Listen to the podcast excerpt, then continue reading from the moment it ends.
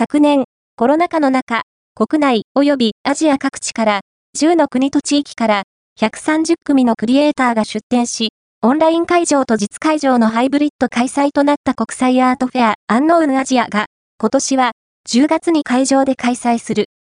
アンノーンアジアは ASIA、IS1 を合言葉にアーティストに様々な機会の提供をすることでアートの価値創造につなげることを目的に開催。審査員が自らコラボレーションしたい作家の発掘を兼ねた審査員賞には、日本、アジア各国の有名アートディレクターやギャラリストを審査員として招聘。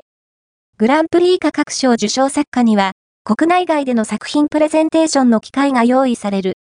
また、協賛スポンサー、参画団体によるビジネスマッチングも、アンノーンアジアの大きな特徴で、若手クリエイターにとっての登竜門の位置づけと言える。